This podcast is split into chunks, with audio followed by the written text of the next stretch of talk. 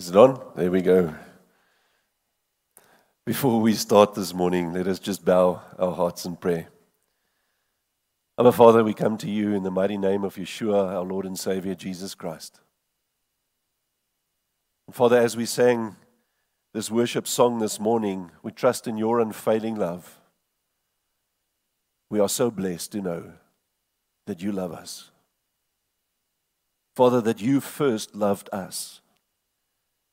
And therefore, we have the freedom to love you. And Lord, I ask you that this morning, when we talk about the how we exercise godly authority, that you will lead us in your Holy Spirit, that you will guide us through your word, and that you will support us through your unfailing love. And Lord, we ask you that you will protect us, and that you will place a wall of fire around us this morning to protect us from the attacks of the enemy. And we honor you and we praise you in the mighty name of Yeshua, our Lord and Savior, Jesus Christ. Amen. The theme for this morning is exercising godly authority. Now, we are currently investigating the principle of godly authority, which is in line with our theme for this year, and our theme for this year is prepare for battle. And in this battle that we find ourselves in, it is very important that we are prepared. But one of the things that we need to understand is godly authority and how we exercise, not only what godly authority is, but how we exercise this godly authority. And as part of our preparation for this, we need to understand what godly authority is, where we can exercise it, and where we can rule by it. Because there are certain areas of our lives where we can rule in godly authority. And we need to understand where those areas are and what they mean to you and I. Now, Father gave us the authority to rule, and unless we apply it into our lives, we will never be able to walk in the freedom and the victory that God has given to us. Now, we sang the song, we live in victory. He's given us the victory. But unless we take up that authority of God, unless we live in that authority that He has given us, we will never experience that freedom and we will never experience that victory that He has offered to us. Now, earlier this year, we specifically identified the enemies of godly authority. And, and I think we did that over two sermons, over two messages. We looked at all the enemies of uh, of the godly of godly authority. And then two Sundays ago, we actually learned what godly authority really is. And, and I spoke to you about that because it is important that we understand godly authority to know how we can live in godly authority and that authority that He's given to us um, and how we use that in our lives, in our everyday lives. And we must remember that godly authority refers to the power and the authority, because there's a power aspect to that, because Yeshua says that very clearly, that He's given us the power, and in that word power, remember we spoke about exousia, the, the Greek word for power. It also means authority, the authority that we were given. The other thing that we need to understand from the from a biblical perspective is that God talks to us, or Yeshua specifically talks to us, about the kingdom of God and inheriting the kingdom of God. And for many years, people have believed that the kingdom of God and inheriting the kingdom of God is a place that we are going to. But if we look at the Greek word for kingdom, it is the word basileia, and if we look at the word basileia, it means the authority to rule. So it is not a place where we go, it is a condition that we find ourselves in, and that condition is living in godly authority, and that is what it is really all about. So it's, it refers to the power and authority which Yeshua acted in, because that is the example. Our example is always Yeshua. And it is the same power and authority that He conveys to you and I to act in godly authority while we are living here on earth. Because this is, this is the time where we need to live in godly authority. You know, we can all sit back and say, yeah, yeah, you know, one day when we're in heaven and one day when we're with Father and we live in uh, on this new earth and this new heaven that is going to be created, we will then have godly authority. No, He's given it to us now for what we need to do here while we are here on earth.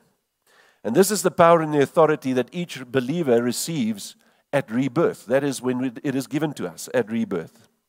So what we do we need to do? Firstly, we must believe it. Secondly, we must receive it. And thirdly, we need to live in it. It becomes a really important aspect of our lives. Unless we do that, we will never receive the godly authority that Yeshua has given to us. And there are specific areas where we can exercise this, this authority. And this morning, I want to discuss those areas, and I call them areas of influence, because you and I have an influence in this world. We have an influence in various areas, and, and those are the important areas where we can exercise this godly authority that we have been given. Now, there are four areas of importance. There could be other areas, but these are the four areas of importance. And if you really look at them, it encompasses every other thing that happens within our lives. But, but these are the four. Now, the first one is my personal life. I can exercise godly authority within my personal life. And the important thing with regards to that is, is that if we understand that process and how we can exercise that godly authority in our personal lives, our whole attitude towards life and towards people and towards God and towards everything else will change. And I will actually spend some time in a specific, in one message that I will give to you, a, a follow-up sermon or a, a sermon in, in the future, where I will only talk about the godly authority and how to exercise the godly authority within our personal lives. The second one is in the family, because you and I have influence within our families, and and we need to start there. It is it is where salvation starts and, and where renewal starts is within within me as a person and then within the family as well. The third aspect is the congregation, because we can exercise our godly authority while we are together as a congregation, and we see that throughout the New Testament that is being echoed by Paul and, and the other disciples, that we need to exercise this authority within the congregation, or it sometimes it is translated in the Bible as in the church, but it is really in the congregation. That is the real word for it. And then the fourth one is in our community, because we live in communities, and you and I have influence within our community, so we need to exercise godly authority in those in our communities as well. So let us start to focus then on, on the last three. So the three that I'm going to focus on this morning is the family and the congregation and in the community, because these become really important to you and I. Now, let's look at the family first. It is very important to understand that God created a hierarchy within the family. The world would like to tell you that there is no such thing as a hierarchy within the family. God created a hierarchy in the family. And then if we look at God, God is a God of order. And it is important for you and me as believers to follow the order that He has created. If you and I live outside of that, that order that God has created, we will have a really, really sad life, because there's a reason why God created the order. It applies to every aspect of our lives, but in this instance, in the family unit, it is it becomes really important. Now, let me tell you, if we don't follow God's order, we will experience turmoil, instability, and confusion in our lives, and specifically in the family. And let me tell you one thing. I speak to many, many parents or many couples, married couples. And when we talk about their families, when we see what happens within their families, when there is turmoil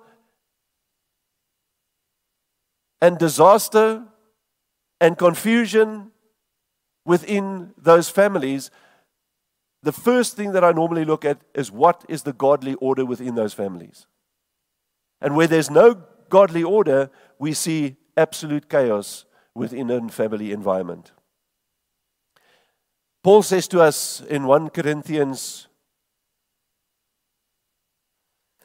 let me just reload the, the slides there. First Corinthians fourteen, verse thirty-three. Paul says, says to us, "For God is not the author of confusion."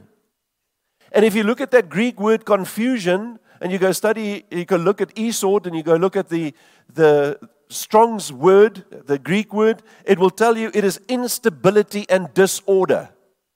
So God is not the author of confusion or instability, of disorder, but of peace, as in all churches or congregations of the saints. Now, this is important. He says, number one, there needs to be order, and where there's order, there's peace. So Paul is informing us that by the presence of God and in our submission to Him, we will experience peace and order because He is the author of peace. And isn't that true, what we want in our families? Isn't that what we want in, a, in the congregation and in our communities? Is that we want peace. But when we talk about this peace, it's not a worldly definition of peace. It is a godly definition of peace, because peace starts within our hearts. And this applies to the family, the congregation, and it applies to the community. And wherever godly authority is exercised, we will find peace, because that is what the Word tells us. That is what Paul is indicating here. And as believers living in godly authority, it is our duty to discern where there is disorder and ensure that Father's order is implemented within our family.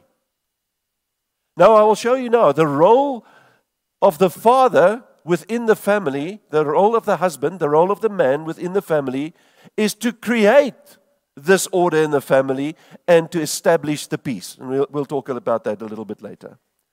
In First Corinthians eleven verse three, it says, But I would have you, uh, I would have you know that the head of every man is Christ. And I don't think we have a problem with that. And the head of the woman is the man. Now, the world has a big problem with that one. Some believers do. But this is what Paul tells us. And listen carefully, and I'll explain it now. Don't worry about it. And the head of the woman is the man, and the head of Christ is God. Because we are all responsible to Abba Father first. And Yeshua is God, and He is the Son of God, and He came to show us the way. He came. He is our salvation, and therefore we adhere to Him. We submit to Him. You see, Yeshua is the head of all authority, because the Word says, and Yeshua says, all authority was given to me. So He is the head of all authority. And every believer, whether male or female, must first submit to the authority of Christ before they can submit to anything else. Because if we don't understand how to submit to Christ, we will never understand how to submit to one another, which is another instruction in the Bible to you and I. So we need to submit to the authority of Christ. And then it says, the man is the head of the woman. And listen very carefully to this. It is not to rule over her. Because we think that when we're in authority and we're the head of something, we need to rule over people. We don't rule over people. So it was never, never implemented. And this, this whole submission, the woman submission, submitting to the man, was never to rule over her, but for her protection and for her covering. And I wish men could understand this. Why God did this, so you can protect and cover your wife, so that she can be safe. You know, there's an interesting verse in Deuteronomy. Deuteronomy twenty-four verse five, I think it is. You can look it up quickly. And it says there, and I'll, I'll use my own words, that a man in the first year of his marriage, when a man is newly married, he is not allowed to go to war. And it says, for the first year of marriage, they shouldn't give him anything to do. Because for the first year of his marriage, he needs to give joy to his wife, the wife that he has taken. And I wonder how many of us had, has ever done that, all the all the married guys. Have you? Did you do that? Well, for those who are not married yet, that's what you're supposed to do. Why? Because she was protected by her father, and now you take her away from her home, and you now need to be her protection. You now need to be her covering, and she needs to feel safe, and she needs to be, feel loved within your covering. That's why she submits under you. And remember how Yeshua exercised, exercised His authority while He was here on earth. He never ruled over everybody. He protected them. He was the Savior. He came to save us. It's very important that you and I understand that. And what do we see here about the submission, the woman that's submitting under the man? It is order. And, and let me explain to you how this order works. It first starts, Father sends his son Yeshua to redeem man. He sent his son to be the salvation of man. Christ comes and lays down his, li- his life for the world. We sang that song this morning. John three sixteen, what a beautiful song. He laid down his life for the entire world, but you and I need to accept that. We need to appropriate it. Make it our own. And every person who receives salvation confesses that Yeshua is the Lord. And that is always to the glory of the Father. And now is an important thing. So what happens now? This is still within this process of the order. So God sends Yeshua. Yeshua is our salvation. We then submit to Yeshua, and every believing man acknowledges that he represents the character of Yeshua, and he rep- represents the character of Father here on earth within his family. And every believing woman will acknowledge that God has placed her in a dependence on and subjection to her husband, to the man. And listen very carefully. Women are not supposed to submit to all men. All men. Listen carefully to what I'm telling you. This is really important. There are men out there that think they can rule over any woman regardless of who they are. It's not biblical. And, and, I'll, and I'll show you now. It, it's coming soon. The authority, listen carefully, the authority is for the sake of order and the elimination of confusion. I'm going to say this again. The authority is for the sake of order and the elimination of confusion. That's why we need godly order.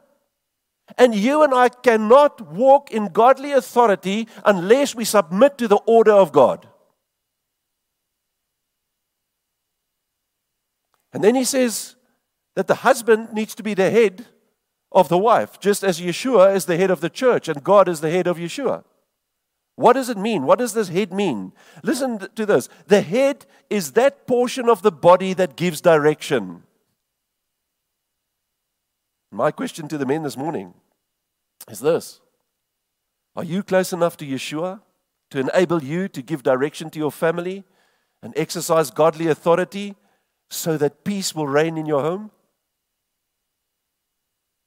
Are we that close to Yeshua? You see, the husband must first submit to Yeshua because he is our primary authority.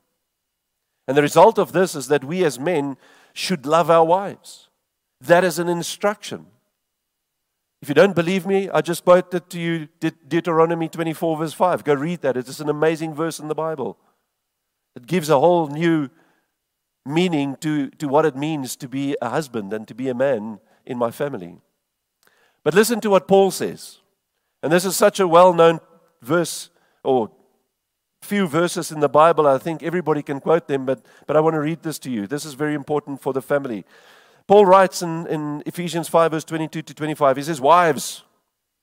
So he's talking to the wives specifically. He's going to talk to the husbands now, don't worry. The wives has got the easy part. Listen to this. Wives, submit yourselves unto your own husbands. Do you hear that? Your own husband. Not to every man, to your own husbands. As unto the Lord. And here's the, the, the, the important aspect of this, is that it's always in relation to Yeshua. Whatever we do on earth needs to be in relation to our relationship with Yeshua. So that's why he says, wives, submit yourselves unto your own husbands as unto the Lord. For the husband is the head of the wife, and even as Christ is the head, uh, Christ is the head of the church, and he is the savior of the body. This is still important for the men to understand. Therefore, as the church is subject unto Christ, so let the wives be to their own husbands in everything. And when he says in everything, he means in everything which is not contrary to the word and to the will of God. It needs to be in line with the will of God. Verse twenty-five, husbands, love your wives, even as Christ also loved the church and gave himself for it. So to the men who thinks that they need to be served by their wives, you've got a big problem. Because the moment that you think that and you do that, you are not living in line with the instructions of the Bible. Because Paul says that we are to give ourselves for our family, give ourselves for our wives. It's an important concept. Just as Yeshua put the congregation first, men are supposed to put their wives and their family first. And so often I see relationships, marriages, where the man thinks he's the most important person in that marriage and everything is about him and he doesn't care about the rest. No, you need to put your wife and your children first. And just as Yeshua served the congregations, husbands also ought to serve the family. Just as Yeshua loves the congregation unconditionally, husbands are supposed to love their wives and their family unconditionally. And we're talking here about, when we talk about this love, it is that word agape in the Greek. And that word agape is not an emotion, it's something that I do. It means unselfish and sacrificial behavior. So how I treat people. There's a guy by the name of John Wooden. Now, John Wooden is a famous American basketball coach, and he was also an inspirational speaker. Very successful, very, very successful American basketball coach. And he said something that is very profound. He said, the best thing a father can do for his children is to love their mother. I want to say this again. The best thing a father can do for his children is to love their mother. It is important that our love, our unsufficient, uh, unsufficient, uh, I've, I've just created a new word, unselfish and sacrificial behavior for one another be unconditional, and it is a choice that you and I make. It's something we choose to do. It's not something that I feel that I should do. It is a choice, whether you feel it, feel like it or not. It is a choice that you need to make. It is an instruction from Yeshua that we need to love one another. And the wife must be submissive, submissive to the husband, but there must also be mutual subjection. And I'll speak about the mutual subjection when we come to the congregational thing. But within the family, you'll understand the mutual submission is because of that love we have to, towards one another. And in love, because love is an unselfish, sacrificial love, that is why there's a, a mutual submission to one another in love. Not in the roles that we have, that, that were established by Abba Father, but in the love that we have for one another. The Greek word for submit is the word hupotasso, of hupotasso, depending on how you want to want to pronounce it. And that is an interesting word, because if you look at the meaning of the word hupotasso, yes, it means submission, but it also means to graciously cooperate of the headship of the home, because God has placed the man as, as the head of the home. And now what he's saying is the wife needs to cooperate with the husband to make the family work and to create peace within the family. Because if we want godly authority within our families, there needs to be peace and there needs to be submission.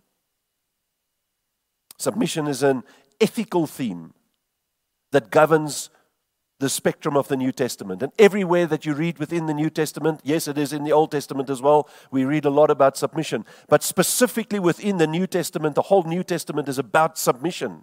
How we submit to God, how we submit to one another, how we submit to the Word, how we, how we submit through love and in love. It is an attitude. It is an attitude that is necessary for all believers, men as well as women, fathers as well as children, masters as well as slaves. And we don't have slaves anymore, or we can say uh, masters as well as workers. You see, we are commanded to live a life of submission because Yeshua lived a life of submission. I urge you to go and read Philippians two, verse six to eight. And in Philippians two, verse six to eight, he submitted to mankind to enable him to die on the cross. And you can read the words yourself. And think carefully about this. When Paul says this to, to the congregation in, in, in Ephesians five, when he talks to them about submission and the wife submitting to the husband, and he talks about other submission. We're going to read another verse with regards to that later on. But the moment he does that, we see that the command is not there because they were not submissive people. They were. They understood what submission meant. They lived in a community where they understood submission. So it was not as though they were not submissive. Paul encourages voluntary submi- subjection or sub- uh, submission. Listen carefully. Voluntary. Not because it was their duty, but it because it was appropriate in Yeshua. And that's the difference. Because he wants us to be, to live submissive lives. So now it's not just a command for us to live by, but an example of what submission to Yeshua actually means and what it looks like. And what, what most women don't realize is that there is an enormous freedom in submission. And uh, some of you who, uh, who attended our Our marriage seminar, I talk a little bit about the submission within the marriage seminar sometimes. There is an enormous freedom within submission. And when the wife allows her husband to fulfill his role in marriage, she is free to fulfill her role that God has placed her in. And then she does not have to take on all the responsibilities of the household. Then she's free to do other things. Then she's free to do the things that God wants her to do. But we need to live in that order that God has created for us. You see, submission cultivates freedom through love. That's what it does. It's not binding. If we look at the worldly definition of submission, it's a binding thing. If we look at God's submission of uh, or definition of submission, it is it is freedom that we experience through the love that we have for one another. And we must always be in unity and agreement with one another and act in complete, unselfish, and sacrificial love towards one another. That is the instruction that we have been given.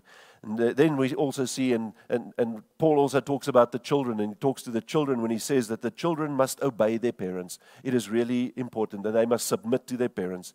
And we see this in Ephesians six, verse one to four. He says, "Children, obey your parents in the Lord, for this is right. Honor your father and mother, which is the first commandment with promise, that it may be well with you and you may live long on earth. And you, fathers, provoke not your children to wrath, but bring them up in the nurture and admonition of the Lord." And as fathers, we should present an example of godliness to our children. We should be the example of a life of justice and service towards Yeshua and towards our families. Then we also need to ensure that we do not unnecessarily and deliberately tort or provoke or irritate or incite our children. Because we, some, we can do that sometimes as fathers.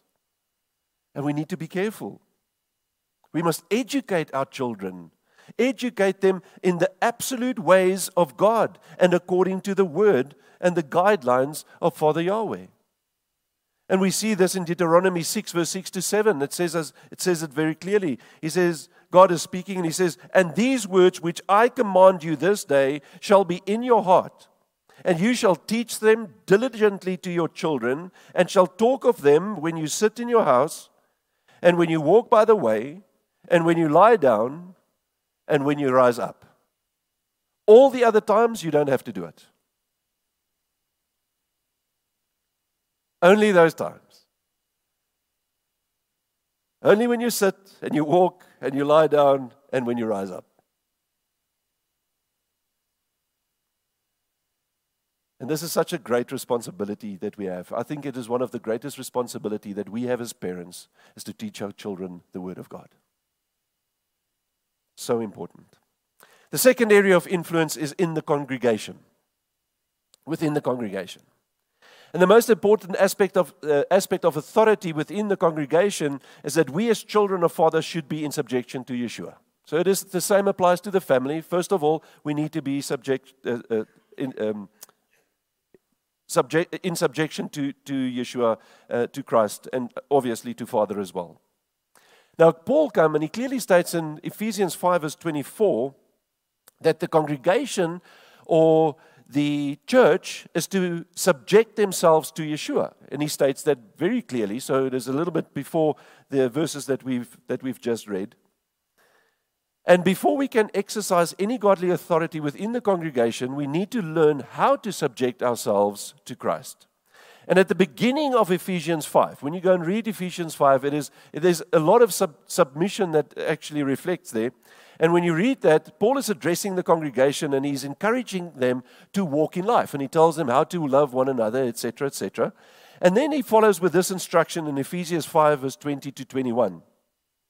He says, giving thanks always for all things unto God and the Father in the name of our Lord Jesus Christ. And listen what he says in verse twenty-one. He says, submitting yourselves one to another in the fear of God. Can you see that? Every time they talk about submission, it is in relation to God. It is in relation to Yeshua. That is how we need to understand this whole principle of submission.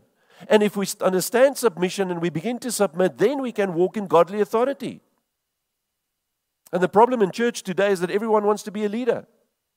Everyone wants to be important. Everyone wants to be recognized. Everyone wants to be very spiritual and, and, and important within the church.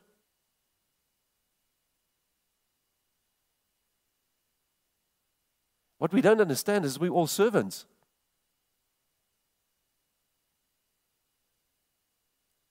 You know, God never called any pastor to carry a title. He called them to be shepherds. He called them to look after his flock, their flocks. And that is a life of submission and a life of service. Not a life of honor and praise, like some people think. See, everyone wants to preach and teach and prophesy. But that is not godly authority. The importance of godly authority is to submit yourself first to Yeshua and then to one another. That is the instruction that Paul has just given us. And thereafter, we must submit to the Word of God, because the Word of God is important. Once you've submitted to Father, you have to submit to His Word. And Paul mentions this in, the let- in his letter to the Romans, and I'm going to read a few verses there. I think four verses that I'm going to read to you from, from the Paul's letter to the Romans, or to the church or the congregation within Rome.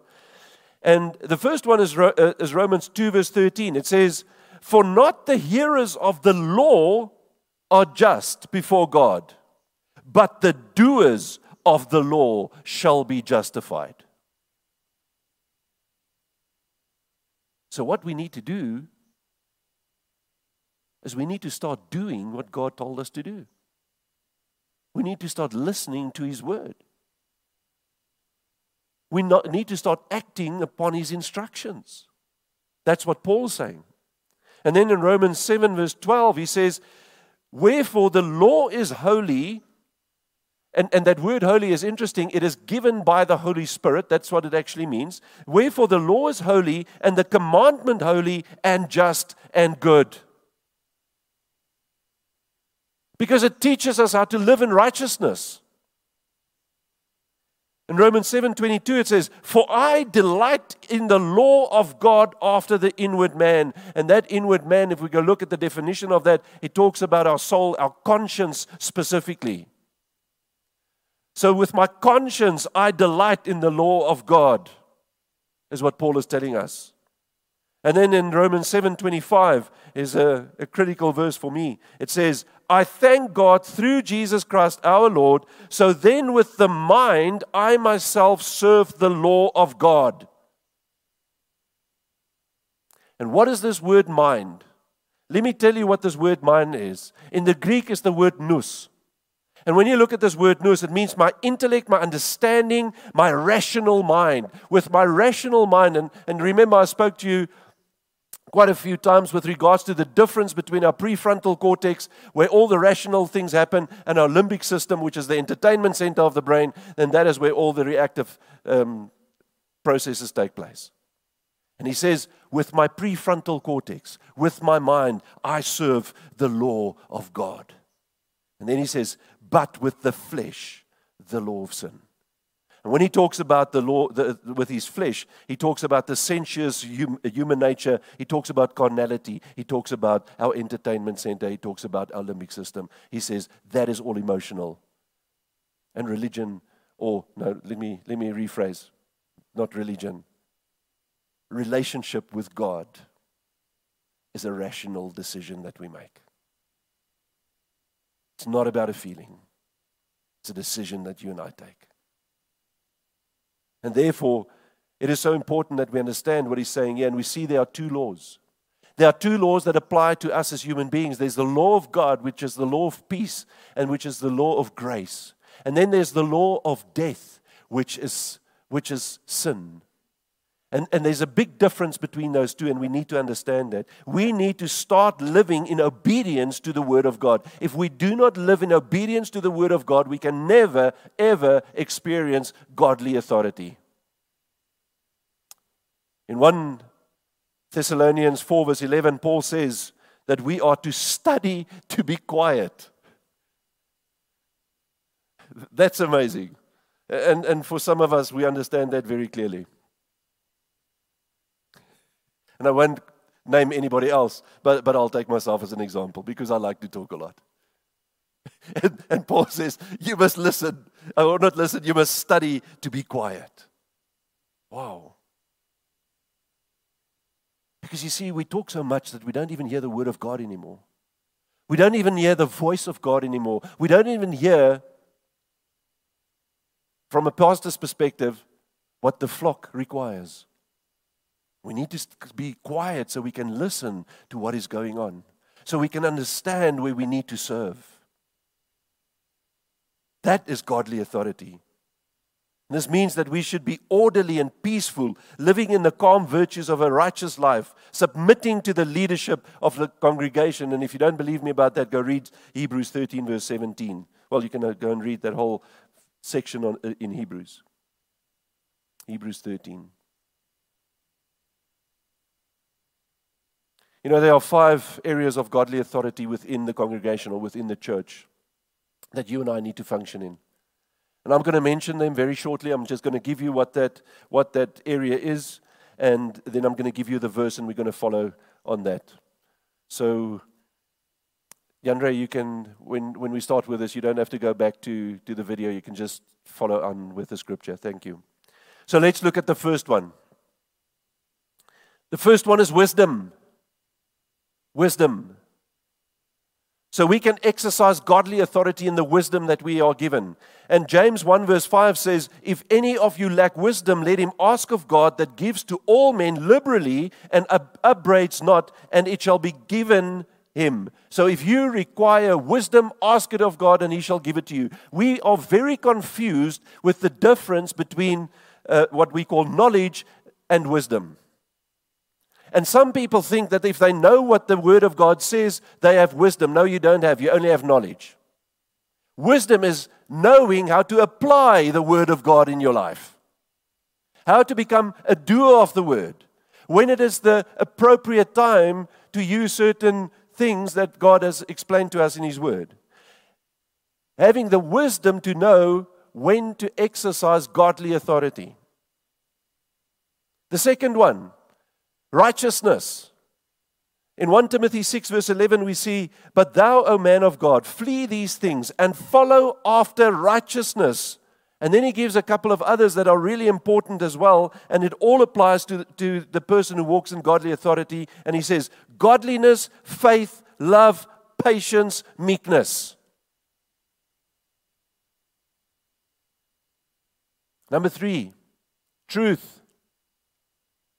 It's in John seventeen seventeen, Yeshua says, sanctify them through your truth. He's praying to Father. He's praying for his disciples. He's praying for the believers. He says, sanctify them through your truth. Your word is truth. Your word is truth. You see, sometimes we think that we don't have to follow God's word. We have been set free from it, and it's not true. Because Yeshua says to us that God's word is truth. We need to follow the truth of the word of God. And that is how he says, sanctify them through your truth. Number four is the right attitude. Philippians two verse five. It says, let this mind be in you. And this is important to look at this word mind, because it's the word phroneo. And this word phroneo in Greek means your attitude and your understanding. So we can say, let this mind and this attitude and understanding be in you, which was also in Christ Jesus. And then number five, joy. We see that in First Peter one verse eight to nine. And Peter writes, he says, whom having not seen, you love. And he's talking about Yeshua so, uh, uh, to, to the people. So you haven't seen him, you haven't seen Yeshua, you haven't seen God, but still you love him.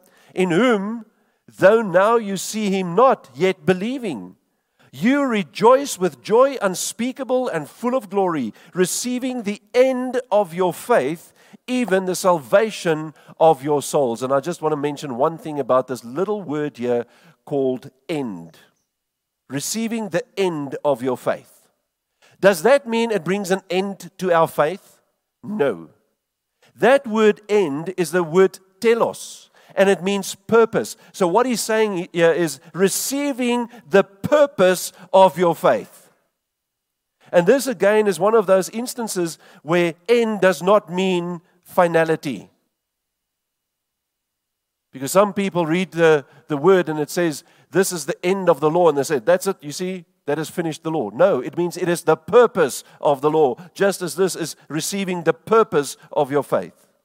And it is so important that we understand godly authority, that we follow it, that we appropriate it, and appropriation means to make it your own, and that we function within it. However, it is very difficult to step into our godly authority if we do not know what our identity, purpose, and destiny is. And and I wanted to talk about identity, purpose, and destiny this morning just to explain it to you, but that is going to take a very long time because that is a message on its own, and I will do that in due time. I will speak about identity, purpose, and destiny to all of you because it's important that we understand this. And if I don't understand what my identity in God is, it is going to be very difficult for me to walk in godly authority. The third thing that we see, the area where we have influence in, the third one, is in the community. And this is quite an interesting one, because I always think to myself, where shall I start with, with the community, walking in godly authority in the community? What is expected of us within our community? And the first thing that is expected of us is to obey the, obey the laws of the country. And this is probably one of the most difficult things we can do, because our tendency is to rebel against unfair instructions like paying various taxes and tolls and things like that. But it's the law of the country. And I'm not saying that we need to obey laws that are contrary to the law of God. First of all, you and I are responsible to the law and the instructions and the word and the will of God. And thereafter, we are responsible to the laws of the country, the country that we live in. We live in this country, we must obey the laws. If the law says you can only drive one hundred twenty, you're only supposed to drive one hundred twenty on the highway, where it is indicated, or sixty in town, or whatever the case may be. Peter comes and he says to us in First Peter two, verse thirteen to fourteen, he says, submit yourselves to every ordinance of man for the Lord's sake. Do you know, the more I read the Bible, the more I see that everything that we do is always in relation to God, always in relation to Yeshua. And here he says it again, submit yourselves to every ordinance of man for the Lord's sake, whether it be to the king as supreme, or unto governors, as unto them that are sent by him for the punishment of evildoers and for the praise of them that do well. It's an instruction. You see, by our actions, we become an example of how Father wants us to live. We become an example to everybody else. If we don't follow the rules, if we go and just do whatever we want to, how do we show submission to God? How do we show obedience to the law of God if we can't even obey the, the laws of the country? Paul tells us in Romans thirteen verse eight that we should owe no man anything. He says, owe no man anything. And then he says, the one thing that we are allowed to do, that we owe everyone, is, is love. He says, but to love one another. That is such a beautiful scripture. And he says, for he that loves another has fulfilled the law. Because if we understand how love really works, you will see that by just loving somebody else, you actually obey every single law that God has ever instituted through the love that we have for one another. And this word to owe actually literally means to owe money to somebody or to, to be in debt. And he says, don't go there. Don't be in debt. Don't, don't owe anybody anything except to love them. Well, the same applies to the government, not just to everybody else. Because, because Paul tells us in Romans thirteen verse seven, he says this, he says, render therefore to all their dues, tribute to whom tribute is due, custom to whom custom, fear to whom fear, honor to whom honor. And in the Afrikaans Bible, that word custom to whom custom is actually toll to who, to, who toll, who, who, who, need, who requires toll. And you know, sometimes we don't think this is important, but if we don't follow the instructions, we are, we are actually becoming disobedient to Father. And then when we are disobedient to the Word of God and to His law, we cannot walk in His authority. And then He cannot bless us. The second thing that is expected of us that we will, is that within the community, is that we will set an example to everyone around us and to express the love of Christ to everybody. And it's very easy to do that to the people that we know, the people that we are fond of, the people that we love, the people that we are in relationship with, even to the people in our congregation. It is very easy to do this towards them. But it becomes a little bit more difficult when we have to do it to the people we don't know or we don't relate to or we don't really like that much. But Yeshua says it applies to every person you come into contact with. Whether good or bad, doesn't matter. And we are smiling because we had an interesting discussion yesterday when the men came together to pray together. Now, I won't mention what we said. Uh, maybe I'll save that for another sermon. No, I won't. But it is, it is just so important that we understand that process, because Yeshua says to us the following in Matthew five, verse forty-three to forty-five. Listen to this. He says, you have heard that it has been said, you shall love your neighbor and hate your enemy. But I say unto you, love your enemies, bless them that curse you, do good to them that hate you, and pray for them which despitefully use you and persecute you. Wow. That's a bit contrary to what we normally do, isn't it? And he says, here's the reason why you should do this. He said that you, says that you may be the children of your Father which is in heaven. For he makes his sun to, sh- to rise on the evil and on the good, and sends rain on the just and the unjust. He says, I told you to love everyone. Be respectful to everyone. Show godly love to every person that you that you come in contact with. My question this morning is, do we really behave like children of Father who live in His authority? Let me, let me ask you this question, and you don't have to answer. But if you find yourself in a situation and you have a bit of a meltdown,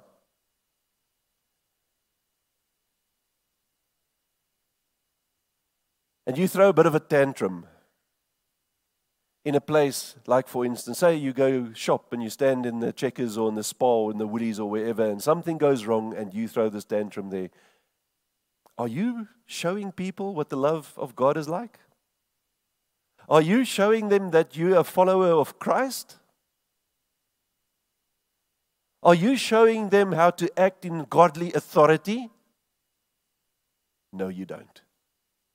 That's why this is so important. That's why this is such an important instruction for you and I.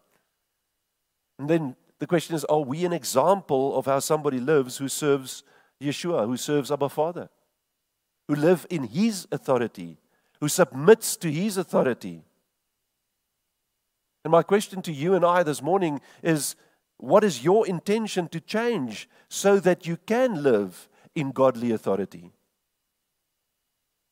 Are you ready to make that commitment to God?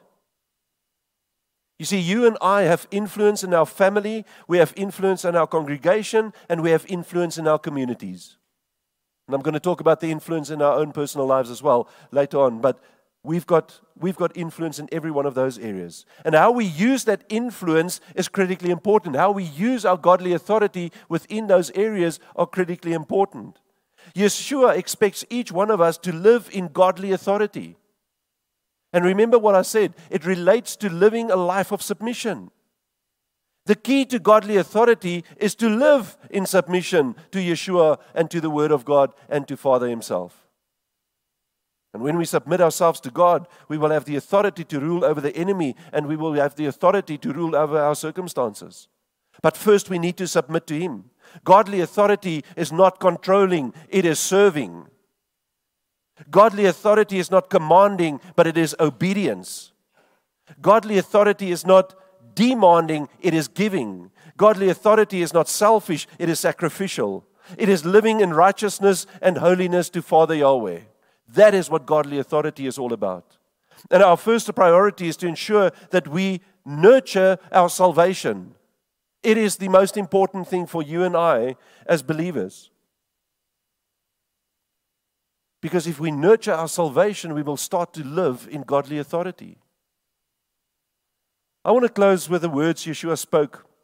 And I don't know if you remember, He sent out the disciples, and, and the word says He sent them out two by two, two into the, into the, well, I was going to say the world, but into the known area that they were in. And He sent out His disciples, and then these, there were seventy of them that were sent out. And then they came back and they reported back to Yeshua. And in the words of Yeshua, He actually provides us with a key to walking and living in godly authority. And He says this in Luke ten, verse seventeen to twenty. And I'm going to close with this. Listen to what He says. And the seventy returned again with joy, saying, Lord, even the devils are subject unto us through your name.